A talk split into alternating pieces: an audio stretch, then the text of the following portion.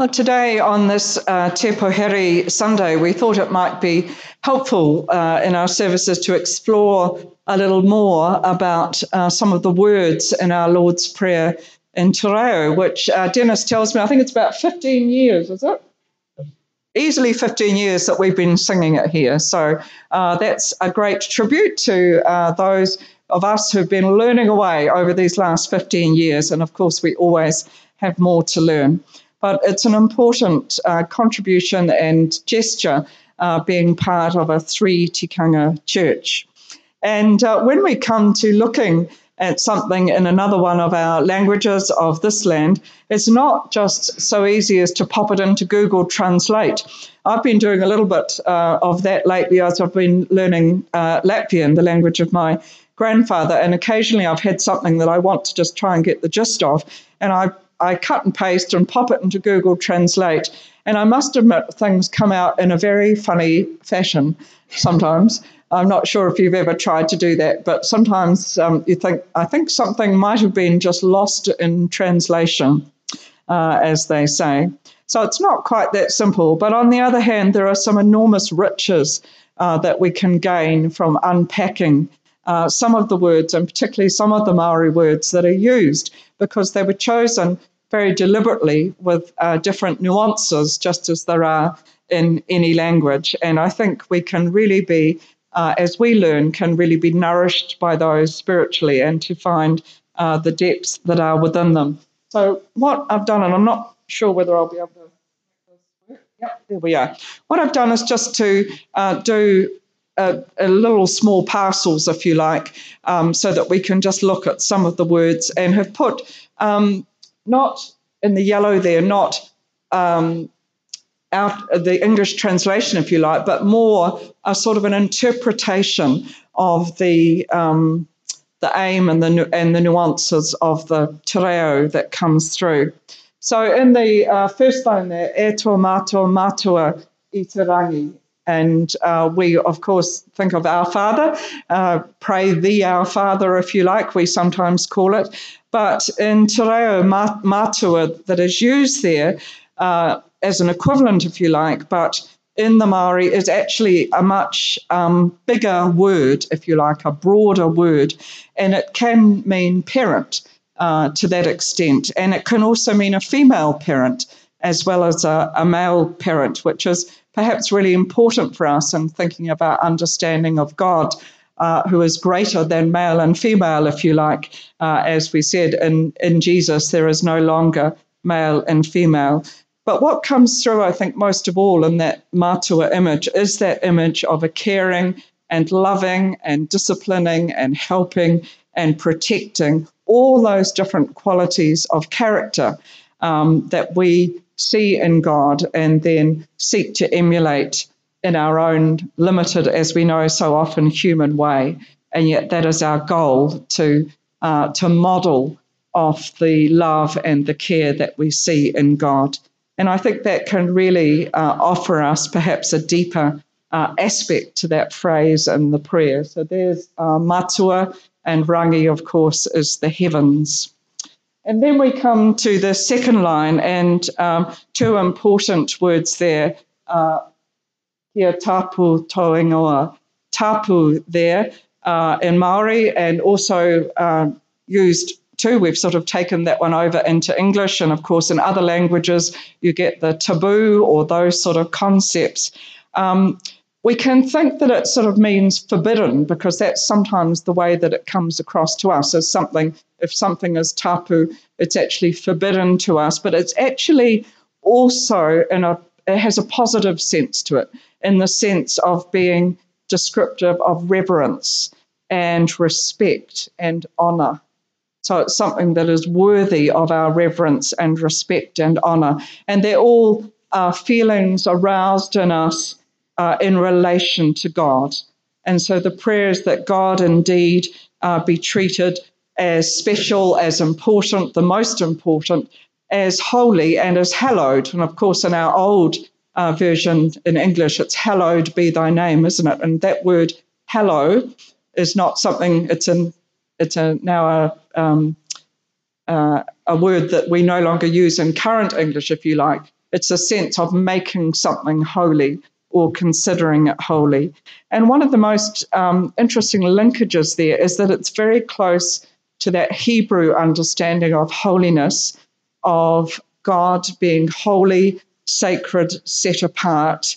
And therefore, God's law was also something that was holy and sacred and set apart. And God's people were also called to be holy, be holy as I am holy, sacred and set apart for God's service. And that's come through into our New Testament understanding as well that as God's people, we too are called to be holy and set apart for a holy God. So it's, uh, I think, uh, uh again, a deeper uh, resonance and meaning that comes across in that word. And then Ingoa, meaning name, is uh, very important. Of course, your name and your own name is very important to you. And here also reflects the special and important character of God. In a, um, in a biblical sense, to speak of someone's name is to invoke their character. And we quite often see in some quite interesting stories, in the, uh, particularly in the Hebrew scriptures, where uh, you might recall Jacob saying to God, Just tell me your name. I want to know your name.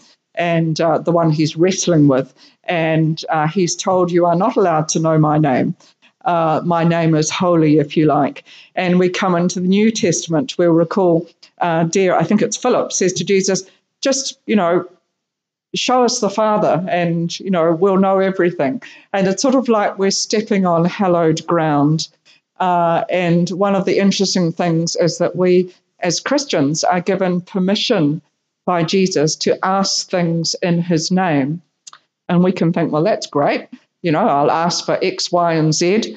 But we are, when we ask for something and pray for something in Jesus' name, we are called to pray in the character of Christ, according to the character of Jesus, because the name and the character are closely tied together. And that is something we want to pray for ourselves, isn't it? That our name, our good name, if you like, and our character go together. Uh, so there's that ingoa. The name is not just the name, but also the character and the character of God. And then just on the bottom uh, line there, here taimai to rangatiratanga, and there's that word rangatiratanga, the chiefly rule of a rangatira, of a chief. And uh, you can think in terms of the chief or the boss, uh, the big one, if you like, but also, of course, one who is a chief has that not just the, the authority, uh, but also the responsibility of responsible leadership and guidance and education and nurture of the people.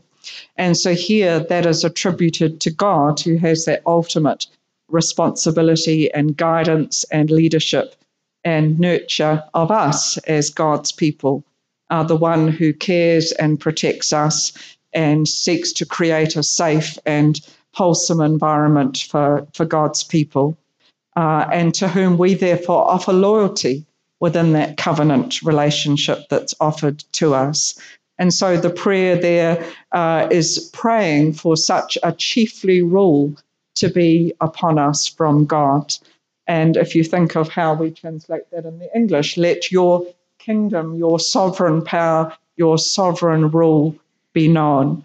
Uh, and we talk about a kingly rule, or I suppose at the moment we really should be talking about a queenly rule, shouldn't we, uh, as we honour and remember our queen at this time. But of course, there's a, another little bit uh, to that.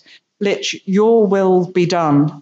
Uh, let your will be done, kia mea te Let your will be done. And this again has a, a broader sense of God's will for good.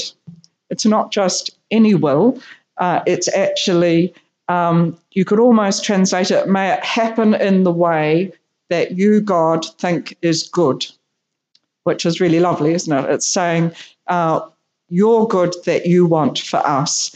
And so may it happen in the same way on earth as it is in heaven. On earth, the whenua, as it is on heaven, uh, ki tō te rangi. So, um, again, it's a prayer, a heartfelt prayer, isn't it? That we long for the good of God to be present here on earth. And we ache and long for that within our world that feels often so fragile uh, and weak. And yet we pray for that goodness of God to be poured out and to be seen through the goodness of humanity and of God's people. So that's a real, a real heartfelt prayer, isn't it? That one. Then, uh, when we go on, uh, I love that there's that concern for practical things. Uh, give us this day our daily bread as we pray. And there we have uh, taro. Homai kia mato aine he taro uh, which would have been the bread, uh, the equivalent, the staff of life. And uh, those of us who travel around the world uh, know that in many different countries, um, the staple food is not necessarily bread. The staple food might be rice, or the staple food might be, uh, well, I had flatbread. I was thinking in the Middle East it was constantly flatbread, but there was also hummus, um, and they just about always went together. And so, in different places of our world, different foods are considered that staff of life. I always used to love in France that uh, when I lived there, that there was always bread on every meal. And at breakfast, lunch, dinner, every meal, you'd have bread there. And often it was treated a bit like a serviette. You'd use it to wipe your plate.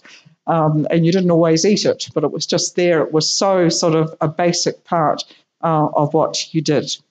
So there we have that bread, that food that is staple to us, that is useful to us to keep us alive. Uh, if you like, the food of life, we sometimes talk about the, the staff of life. And that, of course, is not only food, it actually encompasses everything that is needful to sustain life. And we can talk about, if you like, our, our daily needs. Uh, and one of the interesting things that comes through here, and also in the original, in the Aramaic and in the Hebrew, is that it was bread for this day. Uh, so often in so many communities and still around the world, living is subsistence living. It's what people can find for that day. And they may not have the luxury of being able to worry about tomorrow. And of course, Jesus says, don't worry about tomorrow. Um, today has sufficient in it for today. And so we pray to God, give us what we need for this day. Uh, some of us are quite good at getting ahead of ourselves, aren't we? And sort of worrying about, you know, down the track. And this is a reminder that God is the God of this, this day. And we pray that God will give us what we need for this day. So that's a, a helpful reminder, I think. Then we go on uh, to the part, forgive us our sins. Muro o mato hara, me mato hoki e nei e o te honga e hara ana kia mato. And we start to see that reciprocal uh, nature. Forgive us our sins as we forgive those who sin against us. And the word that's used here is, is in the in the te reo is actually a very strong word. That word murua, um, and apparently uh, this actually relates back to an an ancient Maori practice whereby when a person died, um, his or her contemporaries would descend upon the house of the deceased and strip it of all the goods that it contained. And so it's a hugely strong word in terms of if you want to think of our sins or the things that we're uh, not so keen on in our lives, it's really saying to God, strip us back, get rid of all those things that ta- entangle us and that tie us down and that get in the way of us flourishing and growing. Uh, actually, in the Aramaic, it did have that sense of being like strings that that held on to your, you know, that sort of made you trip over, like being caught up in a net or a, something like that that got tangled, seaweed or something that got tangled around your feet. And so it's quite a powerful image of saying, strip us back, get rid of all that stuff that makes us trip up and fall over. But then it's very reciprocal as we also do that for other people. And if we go back to the Aramaic, it actually translates to um, untie the strands that tie us to each other, but not in a good way. Uh, when there's lack of forgiveness or resentment or bitterness. And it actually is a, a sort of an image of untying the knots that tie us to each other in bonds of unforgiveness and then offer release. It's almost like chains being broken, if you can imagine invisible chains that bind uh, us to one another. So I think that's a hugely powerful image to reflect on. Uh, so, in the same way, in that very reciprocal, we also need to let go of resentments. Uh, and I guess that's part of what we do in the peace, is we say we make peace with each other before we come together to the altar. So I love that that's actually a very realistic part of our prayer and of our praying, praying to God for the strength to know God's forgiveness and then to offer that to other people who may have hurt us, even if they don't know they've hurt us, um, as is so often the case. And churches are often uh, quite good. I was just having a discussion with someone at eight o'clock. Uh, that that funny old phrase, "The church would be all right if it wasn't for people," but we are who we are, and uh, I love that in the Lord's Prayer there is always that opportunity to start again and to find forgiveness and to find a new beginning. So that restoration of relationships. And then do not lead us into temptation. E. That, uh, in that particular phrase, that's actually uh, probably closer to that old form of do not lead us into temptation. But it also has that imagery of um, things that entice us off in other directions. Um, I, I, have my little Bakerman's mantra when I go up to Bakerman's do not lead me into temptation. I can get there quite easily by myself. Um, and for some of you, it may be the same. Um, so we pray to God. Um, we know that we can easily wander off the track, and at times we are tempted, but we pray that we will not be tempted or tested beyond our endurance. And the scriptures promise us that God is able to keep us. And so that's our prayer there. Stop us from being enticed away from God's uh, presence. And, but rescue us, deliver us from evil. And we've got that long word whaka orangia in there. And of course, whaka is, is the verb form, what makes something into a verb. But do you see in there that tiny little word ora? O R A, life. Life when we say kia ora, we're wishing people life and good health and wholeness. It's very close to that image of shalom in the Hebrew, which again has a much deeper resonance, not just of life, but also of health and wholeness and peace uh, with God, with people, with creation. And so this is actually a prayer um, that God will lead us into life rather than uh, danger or evil. So it's actually really hugely positive. Take us into what is life giving for us.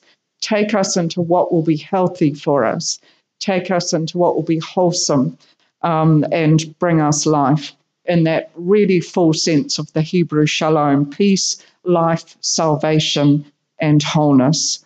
And so, really, it's almost like saying, May, may you be a whole person away from things that are evil may you have life. So it's a really flourishing, isn't it, um, concept there. So if sometimes you might struggle a little bit to get your tongue around that whakaorangia, remember that ora, the life that is in the middle of it there. And then uh, finally, just onto the last one there. Um, again, as we know so well, no hoki te rangatira te kaha me te kororia. Yours is the kingdom, the sovereignty, rangatiratanga. Yours is the power. Kia kaha, we say sometimes to one another, don't we? Yours is the power, be strong. And yours is the glory, kororia. And we attribute that back to God, just as we prayed at the beginning of the prayer.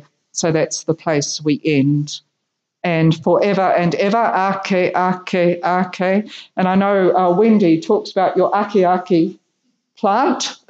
Some of you may have one of those in your garden. And apparently, because it's a hard wood, it's a hard wood which has that image of going on and on. And you can almost say ake, ake, ake is as long as it takes uh, forever and ever. Uh, Amine, which of course is the transliteration which we take through uh, as we have transliterated Amen uh, from the Hebrew coming through as well. So there we are. It's a little bit of a, a cook's tour, but I hope there are um, some things to ponder on there as we reflect on the riches uh, that we can gain as we use one of the languages of this land uh, to pray together in uh, together with our three tikanga of our church. And I'm pleased that over the years here, over at least 15 years within this service, we're now using and becoming more comfortable and more confident in praying within the different languages of this land. Uh, maybe sign language is the next one that um, I too need to work on as another official language. But uh, it's a prayer we love, it's a prayer we know well in English. And so gradually we can also learn it in a way that it will feed us for a lifetime. If you think back, it's probably one of the earliest prayers that you learnt maybe as a child, and yet it's a, a prayer that can last us a lifetime and it has ever more riches that it can bring to us. So we thank God today for all it is to us, and we'll sing it later on in Te. Amen.